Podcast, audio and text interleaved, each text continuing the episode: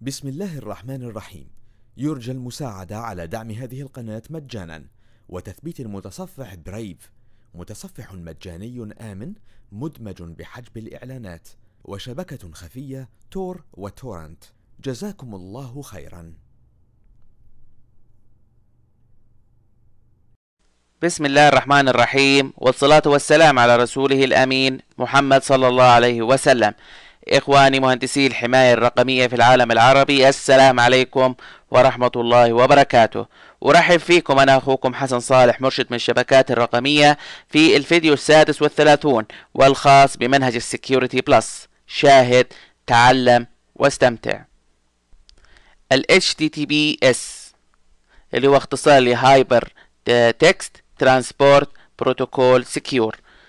ال HTTPS وهي النسخة الآمنة من بروتوكول ال HTTP وهي لغة شبكة الإنترنت والبروتوكول اللي من خلاله يتم تصفح الإنترنت. والفرق فيما بين ال HTTP وال HTTPS هو أن ال HTTP يتعامل مع البيانات كنص واضح clear text وهذه تعتبر نقطة ضعف أمنية. والبديل هو بروتوكول ال HTTPS والذي راح يستخدم بروتوكول ال SSL لتأمين قناة فيما بين ال client وال server. وهذه وهذه القناة راح تكون مشفرة. لذلك لتوفير تصفح الإنترنت بشكل آمن فعندها يتم استخدام ال HTTPS وتلقائيا ال HTTPS يستخدم المنفذ 443 يوجد لدينا بروتوكول آخر يوفر تصفح آمن للإنترنت وهو ال SHTTP اللي هو اختصار ل Secure Hypertext Transport Protocol وهنا نلاحظ إن كلمة السكيور كانت في الأخير وهنا أصبحت في المقدمة. وهو طبعا آمن من ال HTTP بحيث إنه سوف يتم استخدام ال RSA أو الشهادة الرقمية. ففي ال HTTPS سوف يقوم بإنشاء قناة آمنة بينما يستخدم ال SHTTP بروتوكولات وآليات متعددة لحماية الامانات لحماية البيانات بالإضافة إلى توفير سلامة البيانات والمصادقة. ال SHTTP مثله مثل ال HTTPS بيستخدم المنفذ رقم 443 بشكل تلقائي. ال IP Security وهي اختصار ل Internet Protocol Security. ال IPSec وهو بروتوكول حماية يوفر المصادقة والتشفير عبر الإنترنت وأصبح ال IPSec معيار تشفير لل VPN وال IPSec متاح على أغلب الأنظمة الشبكية وهو يوفر مستوى حماية عالي. يعمل ال IPSec على مستوى الطبقة الثالثة لنموذج ال OSI اللي هو آه اللي هي طبقة ال network أو طبقة الشبكة. بيتم استخد... أو يطلق عليها أيضا طبقة الإنترنت. بيتم استخدام ال IP Security على مستوى الطرفين بحيث سوف يتم ربطهما بنفق tunnel الخدمات الأمنية التي يقدمها ال IP Security هي تشفير البيانات وعندي موثوقية البيانات وذلك طبعا موثوقية تشفير البيانات هي تحويلها من نص إلى من نص مفهوم إلى نص غير مفهوم بحيث إذا حصل المخترق على نسخة منها فلا يتمكن من فهمها والاستفادة منها. وأما موثوقية البيانات فذلك يعني أن البيانات آتية من مصدرها وليس من مصدر يدعي أنه هو مصدر آخر يعني مصدر مزور. كذلك يقدم التأكد من صحة البيانات أي التأكد من أن البيانات لم يحصل لها تغيير في طريق نقلها من المرسل إلى المرسل إليه. كذلك ضمان عدم إعادة الإرسال وإعادة الإرسال هي عندما يقوم المخترق بأخذ نسخة من كلمة السر وهي مشفرة وإعادة استخدامها. ال IP Security لا يسمح بذلك لهذه المزايا في ال IP Security يستخدم بشكل كبير في أمن المعلومات.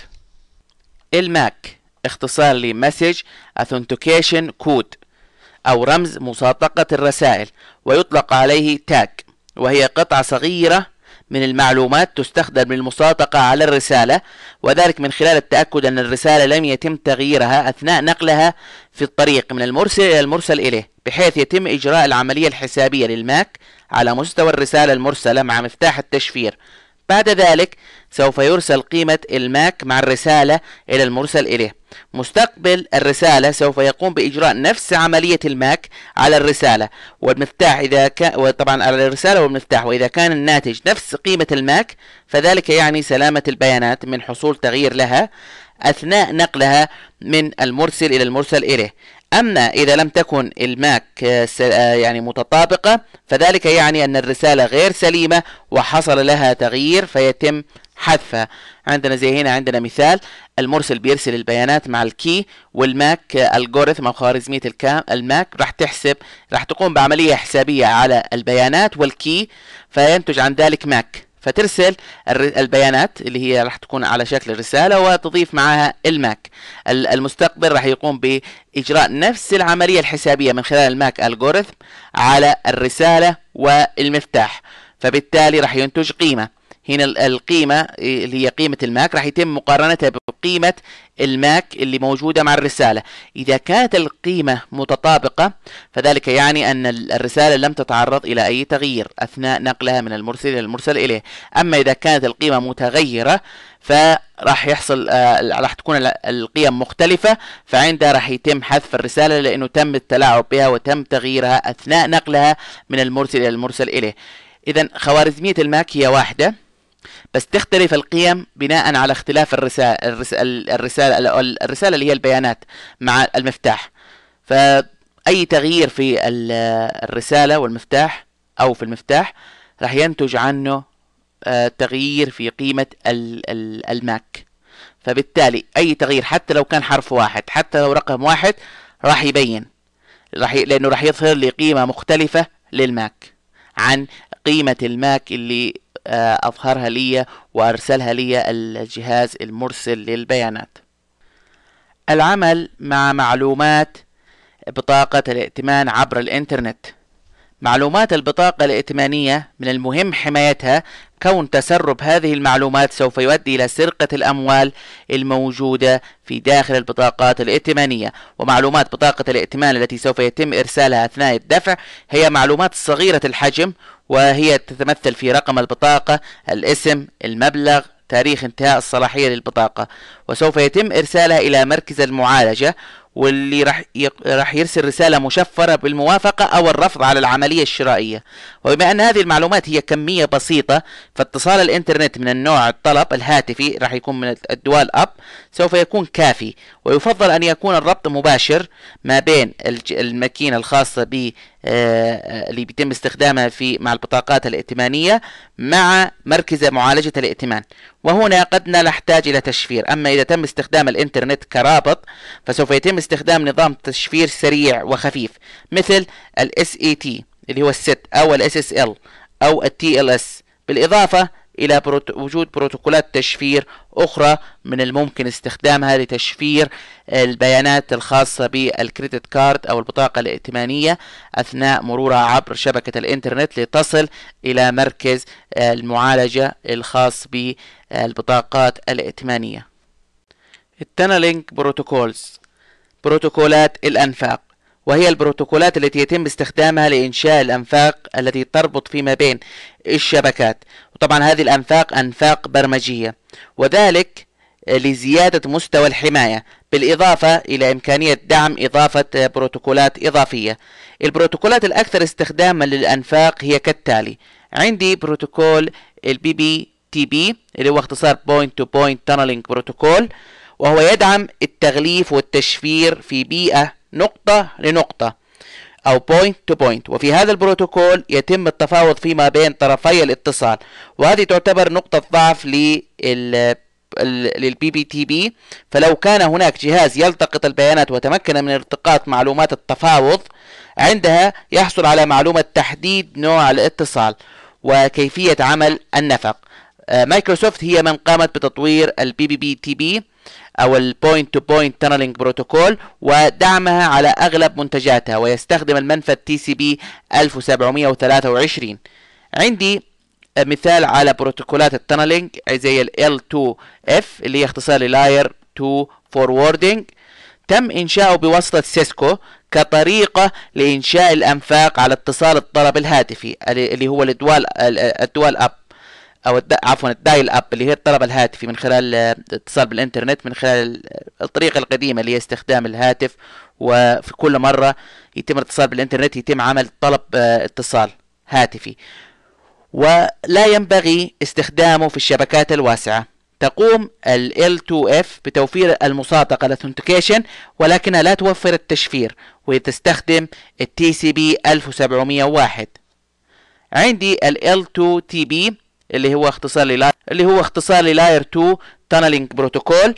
وهذا البروتوكول هو تعاون ما بين سيسكو ومايكروسوفت على دمج حيث قامت كل شركة بدمج البروتوكولات الأنفاق الخاصة بهم في بروتوكول واحد حيث أن ال L2TP هي دمج لل L2F مع ال PPTP وهو بشكل أساسي يدعم نقطة لنقطة أو point ل point ويدعم بروتوكولات شبكة متعددة مثل ال IP ال IPX ال SNA لذلك يمكن استخدامه كجسر عبر العديد من أنواع الأنظمة. مشكلة ال L2TP في أنها لا توفر أمان للبيانات بحيث ان بحيث أنه لن يتم التشفير. ولكن من الممكن إضافة بروتوكولات آه، تقوم بهذه المهمة اللي هي مهمة التشفير. وذلك مثل ال IP Security اللي بيعمل مع آه، من الممكن استخدامه مع ال L2TP وراح يتم وال L2TP بيستخدم ال UDP آه، المنفذ رقم 100 و 1000 عفوا 1701 نشوف هنا كمثال. أنا عندي هنا آه الإنترنت. تعتبر بيئة بابليك يعني أو عامة. فلو أنا عندي راوترين متصلين من خلال الإنترنت وأريد أن يتصلان ويتبادلان فيما بينهما البيانات من خلال شبكة الإنترنت. فواحدة من المشاكل اللي عندي إنه لو كانت البيانات راح تمر من خلال الإنترنت فممكن التقاطها من أي جهاز متصل بشبكة الإنترنت. فواحدة من النقاط الحماية هي ان أنشئ تنل. تنل يعني نفق.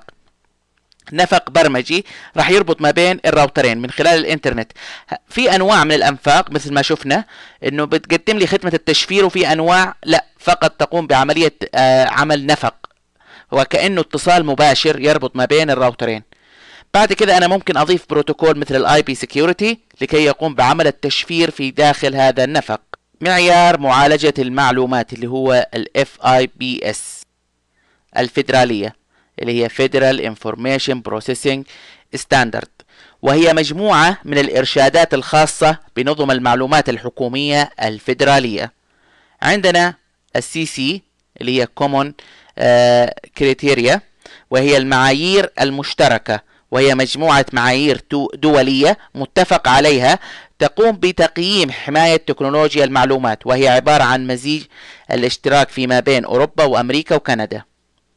عندي WTLS اللي هي Wireless Transport Layer Security. طبقة أمن النقل اللاسلكي وهي توفر التشفير والمصادقة للاتصال اللاسلكي فيما بين ال client وال server وهو يشبه وظيفة ال TLS اللي هو Transport Layer Security. وال WTLS هي تتطلب معالجة أقل من ال TLS عندي ال WEP اللي هو WEP اختصار ل Wired Equivalent Privacy. الخصوصية المكافئة للسلكي وهو بروتوكول لاسلكي لتوفير خصوصية موازية أو يعني آه، مقاربة لما هو موجود في آه، الكابل السلكية. ولجعل التشفير أقوى فمن الممكن استخدام ال TKIP اللي هو Temporal Key Integrity Protocol ومن غير استخدام ال TKIP فسوف يعتبر ال WEP ضعيف. لدينا آه، ال WPA وال WPA 2 ال WPA اللي هي اختصار ل Wi-Fi Protected Access وعندي ال Wi-Fi Protected Access 2 وتم تصميمهم كبديل عن ال WEP اللي أصبح ضعيف في الشبكات اللاسلكية. لدينا الايزو 1700 أو 17799 وهو تدقيق أمني مكون من عشرة أجزاء تم تصميمه لتدقيق جميع جوانب قسم تكنولوجيا المعلومات. وقد تكلمنا عن الايزو 17799 آه، في الفصل السادس وتكلمنا عن المكونات العشرة المتعلقة بهذا المعيار. Key Management and Key in the Key Life Cycle إدارة المفاتيح ودورة الحياة الخاصة بالمفتاح. إدارة المفتاح هي عملية التعامل مع المفتاح منذ إنشائه حتى تدميره وهي تتضمن المراحل والمجالات التالية. عندي آه، مرحلة المركزية ضد اللامركزية في توليد المفتاح. عندي عملية تخزين المفتاح وتوزيعه. عندي الضامن للمفتاح كطرف ثالث.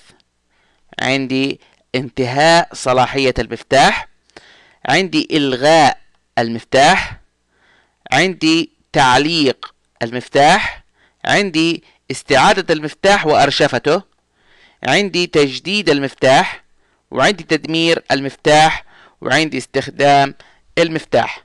وسوف نتكلم عن كل نقطة من هذه النقاط العشرة في هذا الفيديو. يصف, يصف مصطلح دورة الحياة الخاصة بالمفتاح هي المراحل اللي بيمر بها المفتاح خلال كامل حياة المفتاح وكذلك عملية إدارة هذا المفتاح. وعملية إدارة المفتاح هي إحدى الجوانب الرئيسية لنظام التشفير بشكل فعال والمفاتيح من الممكن أن تكون كلمات السر أو طريقة التشفير أو فك التشفير والتي من الممكن أن تستخدم الشهادة الرقمية لنقل المفاتيح. المقارنة فيما بين المفاتيح المركزية واللامركزية. عملية ال key generation أو توليد المفتاح هي البداية في عملية العمل مع المفتاح والشهادات الرقمية واستخدام الشهادات هي إحدى الطرق الرئيسية لتوصيل المفاتيح. وطول المفاتيح والطريقة المستخدمة لإنشاء هذه المفاتيح تؤثر أيضا على أمان النظام المستخدم ويتم قياس أمان المفتاح بواسطة مدى صعوبة كسر هذا المفتاح بحيث كلما زادت المدة الزمنية لكسر المفتاح كلما كان المفتاح أكثر أمانا. فوفقا لل RSA فسوف يستغرق ثلاثة ملايين سنة وميزانية بعشرة مليون دولار لكسر مفتاح طوله 1024 بت.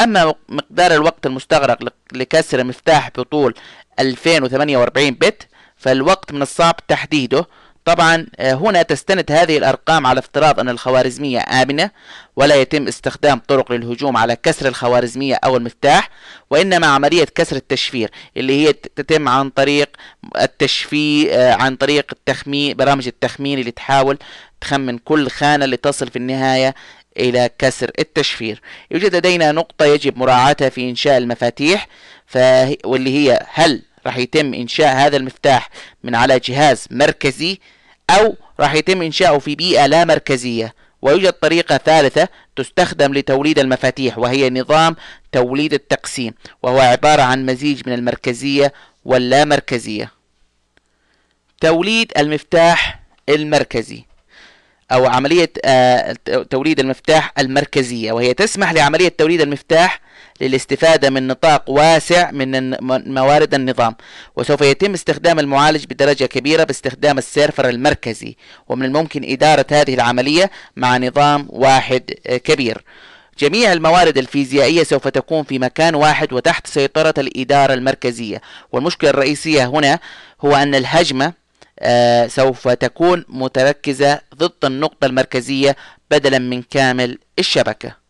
توليد المفاتيح اللامركزية وهي عملية توليد المفاتيح من أكثر من جهاز وبالتالي هذا النظام ليس عرضة لفشل نقطة واحدة أو الهجوم على هذه النقطة. ال split system key generation وهذا النظام مطلوب في ال PKI بحيث الخادم المركزي سوف يولد مفاتيح التشفير ويتم إنشاء مفاتيح التوقيع الرقمي على العميل ال client أو في البطاقة الذكية ال smart card. تخزين وتوزيع المفاتيح. أين وكيف يتم تخزين المفاتيح بيؤثر على كيفية توزيعها؟ توزيع المفاتيح عادة يتم إنجازه باستخدام ال KDC مركز التوزيع الرئيسي وال KDC وهي خدمة أو سيرفر آه واحد. طبعا KDC يعني Key Distribution Center وهي مثل ما ذكرنا قد تكون خدمة أو سيرفر واحد يقوم بتخزين وصيانة مفاتيح تشفير الجلسة. وللوصول إلى ال KDC بيتم استخدام ال Kerberos أو باستخدام ال key exchange algorithm في بيئة ال PKI ال key escrow وهو يعني وجود طرف ثالث غير المرسل والمرسل إليه يمتلك مفتاح التشفير. وهناك سيناريوهين الأكثر سببا لتنفيذ ال key escrow السيناريو الأول وهو حفظ المفاتيح المستخدمة في سيرفر للاستفادة منها في عملية ال recovery اللي هي عملية الاستعادة. السيناريو الثاني وهو أن يكون آه، لجهة حكومية آه، مذكرة قضائية لمراقبة تصفح ونقل بيانات خاصة بمستخدم كعملية مراقبة قانونية. ومفاتيح وهنا راح يتم طلب هذا المفتاح والحفظ فيه في لدى هذه الجهة القانونية لكي تستطيع مراقبة الشخص اللي بي أو حركة البيانات التي يقوم بها الشخص اللي يتم مراقبته. ومفاتيح التشفير هنا سوف تكون لدى ال ISP اللي هي مزود الخدمة مثلا والذي سوف يلعب دور الطرف الثالث ك key escrow عندي هنا آه مثلا ال ISP هو key escrow لديه نسخة من المفتاح فبالتالي ال user كل ما يقوم بعمله فعليا هو راح يكون مشفر لكن ال ISP بيمتلك المفتاح اللي بيفتح فيه التشفير فيكون كل ما يتبادله نص واضح ويرسله إلى الجهة اللي تقوم بمراقبة ال user بشكل قانوني زي جهة مثلا ال FBI انتهاء صلاحية المفتاح. المفتاح يمتلك تاريخ صلاحية. عند انتهاء هذا التاريخ فسوف يصبح المفتاح غير قابل للاستخدام. إذا انتهى المفتاح وما زال هناك اتصال فيما بين طرفين فعندها وقبل انتهاء الصلاحية يتم إرسال مفتاح آخر لضمان استمرارية الاتصال. عندي عملية إبطال المفتاح وهي أن يتم إيقاف وتعطيل المفتاح وذلك في حال تم اختراقه بحيث يمنع استخدامه من قبل المخترقين. تعليق المف... المفاتيح. وهو إيقاف المفتاح مؤقتا. فمثلا إذا كان الموظف يأخذ إجازة فسوف يتم تعليق المفتاح حتى عودته إلى العمل. هذا التعليق المؤقت يضمن أن المفتاح لن يكون قابل للاستخدام أثناء غياب الموظف. أو مثلا يكون هذا المفتاح يتم استخدامه بشكل مشبوه فيه عندها يتم إيقاف المفتاح مؤقتا للتحقيق في الأمر. استعادة وأرشفة المفاتيح. واحدة من المشاكل مع نظام قائم على المفتاح هو أن المعلومات القديمة قد لا نتمكن من الوصول إليها. فإذا كان لديك ملف عمره عامين مثلا على جهازك ولا يزال مشفرا عندها هل ستتذكر المفتاح الذي تم استخدامه لتشفيره منذ عامين؟ مضت؟ غالبا لا. وبالتالي إذا لم تتمكن من فك تشفير البيانات فعندها لن يكون هناك فائدة من هذه البيانات. للتعامل مع هذه المشكلة فالأرشفة هي الحل. حيث أن المفتاح سوف يتم إصداره وسوف يتم إرساله إلى نظام المحفوظات الرئيسية ويتم تخزينها على السيرفر تخزين آمن بحيث نتمكن من تخزين المفاتيح القديمة واسترجاعها عند الضرورة. وهذا يتطلب server فيزيائي واحد على الأقل متصل بال certificate authority server وتعتبر عملية استرداد المفاتيح جزء من نظام التشفير حيث أن المعلومات المخزنة لن يمكن الوصول إليها باستخدام مفتاح جديد. لذلك المفتاح المخزن القديم يسمح لك بالوصول إلى المعلومات المشفرة القديمة مثل أن يتم باسترداد مفتاح قديم لاسترجاع آه، معلومات من آه، موظف سابق. نظام الأرشفة بيولد عندي مصطلح زي الكرنت كيز أو المفاتيح الحالية اللي بيتم استخدامها. عندي المفاتيح السابقة اللي كان بيتم استخدامها وهذه راح يتم أرشفتها فتصبح مفاتيح مؤرشفة يعني مخزنة. يتم استخدامها لاحقا عند الحاجة إليها. تجديد المفاتيح. المفات... المفتاح كل مفتاح بيمت... لما يتم إنشاؤه بيمتلك تاريخ صلاحية. فإذا انتهى تاريخ الصلاحية وما زالت العملية مستمرة عندها سوف يتم إصدار مفتاح آخر بتاريخ صلاحية. وهذه العملية تسمى ب كي رولافر وهذه الطريقة الأمنية الأفضل أنه تا... كلما ينتهي مفتاح والعملية لسه يعني مستمرة في نقل البيانات مثلا يتم إصدار مفتاح آخر بديل ويتم آه، استمرار عملية نقل البيانات بشكل آمن.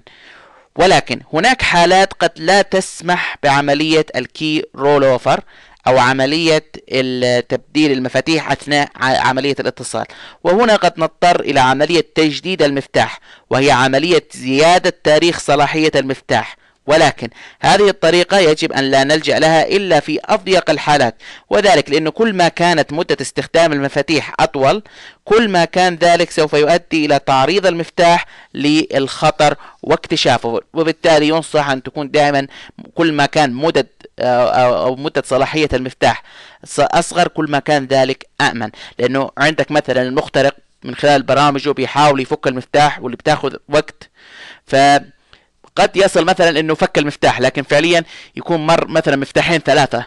فاصلا حتى المفتاح لو فكه ما راح يستفيد منه لأنه أصلا انتهى وبيتم استخدام مفتاح آخر. تدمير المفاتيح. وهي, آه، وهي عملية تدمير المفتاح الذي أصبح غير صالح ويجب ضمان أنه يتم تدميره بطريقة تضمن عدم وقوع هذا المفتاح في يد غير المصرح لهم. استخدام المفتاح. خلال الوقت الذي لا يتم فيه إبطال المفتاح أو تعليقه أو تجديده أو إتلافه عندها يتم استخدامه. يفترض طبعا في حال إنه أصبح مثلا آه، آه، لا يعد يتم استخدامه فهي طبعا تعتبر إيش؟ مشكلة ويجب أن يتم تعليقه أو آه، تدميره أو انهائه ال XML وهي لغة الترميز القابلة للامتداد وهي يتم استخدامها لتخزين وتنظيم البيانات المتشعبة. والبيانات المتشعبة يعني هي تعني بيانات مرتبطة ببيانات أخرى زي اللي مثلا نشوفها في الإنترنت. لما يكون عندي لينك أضغط عليه بيوصلني لصفحة أخرى. و وطبعا إل XML بيقوم بتخزين وتنظيم هذه البيانات ليسهل على الأجهزة والبرامج الوصول إليها. أما ال XM, XML أو اللي تعرف اختصارا ب XKMS اللي هي إنه إدارة المفاتيح الخاصة بال XML فهو مصمم للسماح للبرامج المستندة إلى ال XML للوصول إلى خدمات البنية التحتية للمفاتيح ال PKI أسئلة مراجعة الفصل السابع أساسيات التشفير أساليب ومعايير. نبدأ مع السؤال الأول. ما هي العملية التي سوف يتم آه، الاشتقاق منها قيمة مشفرة من عملية حسابية تسمى ب الجواب تسمى ب hashing يتم استخدام خوارزميات ال hashing لاشتقاق قيمة مشفرة من الرسالة أو من آه، كلمة معينة. الخيار A هو الخيار الصحيح؟ السؤال الثاني. أثناء جلسة التدريب تريد إقناع المستخدمين بجدية ال security الأمان وخاصة التشفير. ولتحقيق ذلك فأنت تريد أن تعطيهم نظرة عامة حول هذا الموضوع قدر الإمكان. فما هي الجهة الحكومية التي يجب أن تذكرها؟ آه، بحيث أنها تكون هي المسؤولة بشكل أساسي عن وضع معايير حكومية تتضمن التشفير لأغراض عامة للاستخدام الحكومي. الجواب هو الخيار بي. آه، اللي هو ال NIST المعهد الوطني للمعايير والتقنية. في ال NIST مسؤولة عن وضع معايير التشفير الحكومي للأغراض العامة كما تشارك ال NIST في تشفير القطاع الخاص. الخيار B هو الخيار الصحيح. السؤال الثالث بافتراض أن التشفير غير متماثل إذا تم تشفير البيانات بقيمة خمسة ما الذي يمكن استخدامه لفك شفرة الخمسة؟ الجواب هو الخيار. باستخدام التشفير غير المتماثل يتم استخدام مفتاحين إحداهما للتشفير والآخر لفك التشفير. وهذا هنا بيعطيني مثال على قيمتين واحدة للتشفير والأخرى لفك التشفير. السؤال الرابع أنت عضو في اتحاد يريد إنشاء معيار جديد سينهي فعليا جميع الرسائل الغير مرغوب فيها اللي هي السبام. وبعد سنوات من الاجتماعات وصلت وصلت المجموعة أخيرا لحل والآن تريد أن تقوم بتقديمه فعملية اقتراح معيار أو طريقة على الإنترنت. فأي من التالي كاختصار لتحقيق ذلك؟ الجواب هو الخيار سي اللي هو ال RFC اللي هي اختصار ل Request for Comments. وهي عملية تسمح لجميع المستخدمين والأطراف المهتمة بالتعليق والكتابة على المعايير المقترحة للإنترنت. الخيار طبعا هي تابعة لقوة مهام هندسة الإنترنت ال IETF السؤال الخامس ماري زعمت بأنها لم تجري مكالمات هاتفية من مكتبها إلى المنافس وتخبرهم بالتطورات التي تعمل عليها شركتها.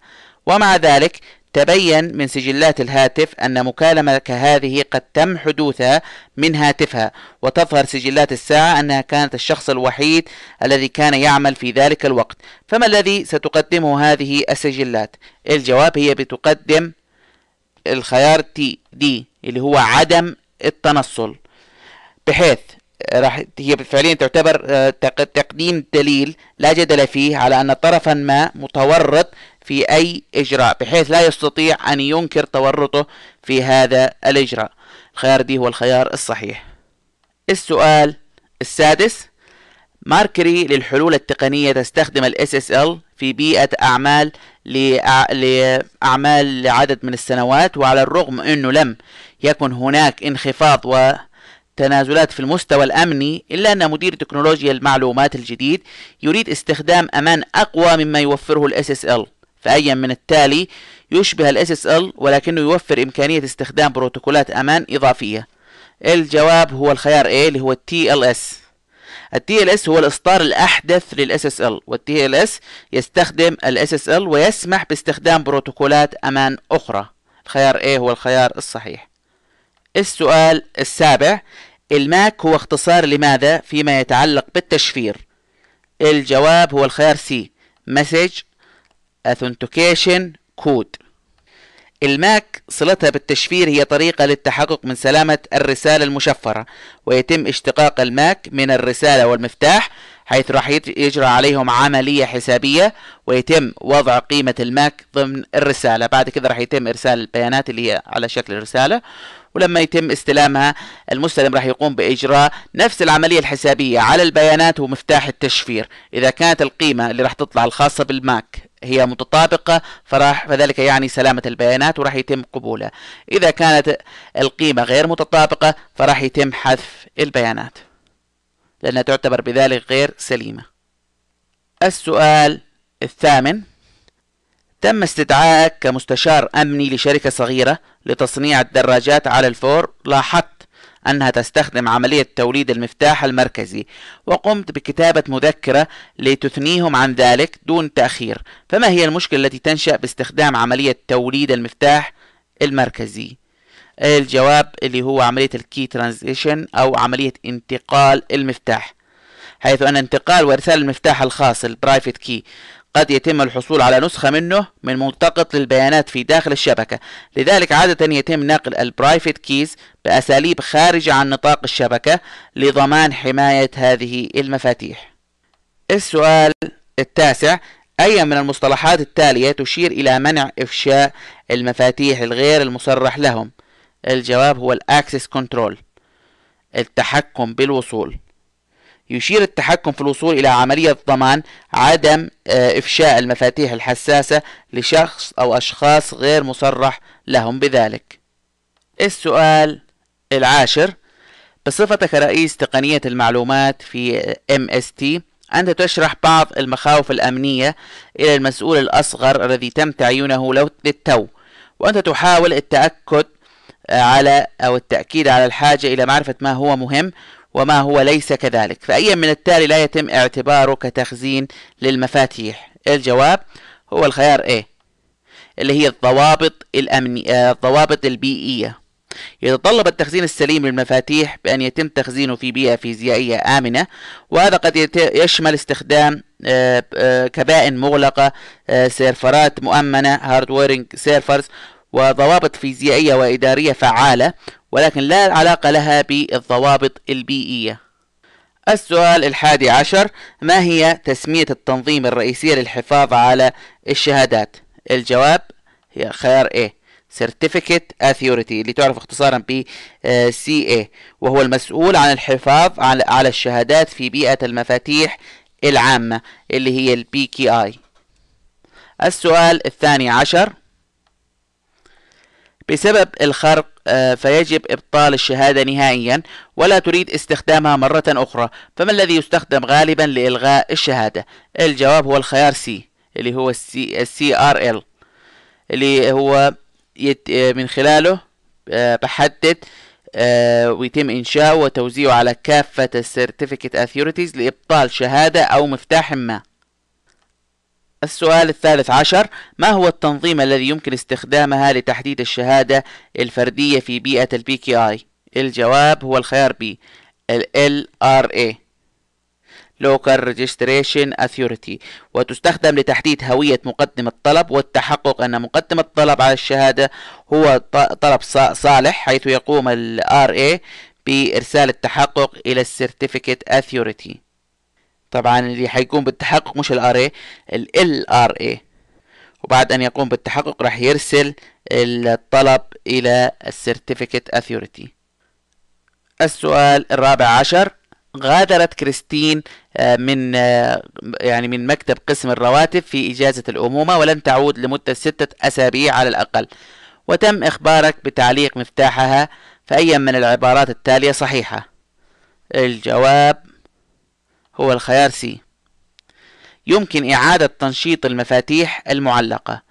عملية تعليق المفاتيح من الممارسات الجيدة فهو يؤدي إلى تعطيل المفتاح مما يجعله غير قابل للاستخدام لفترة معينة من الزمن بحيث يتم منع استخدام هذا المفتاح بينما صاحب المفتاح لا يعمل. وعند عودته إلى العمل يتم إعادة تنشيط هذا المفتاح.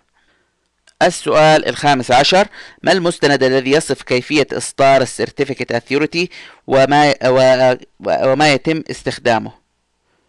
الجواب الخيار A اللي هي ال certificate policies أو سياسات الشهادة. تحدد سياسات الشهادة ما الذي سوف يتم فيه استخدام هذه الشهادة. السؤال السادس عشر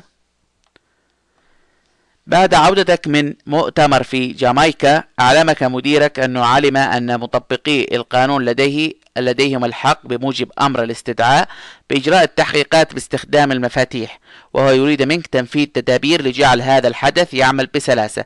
إذا حدث فماذا تسمي عملية تخزين المفاتيح للاستخدام من قبل من يقوم بتنفيذ القانون؟ الجواب هي عملية الكي escrow.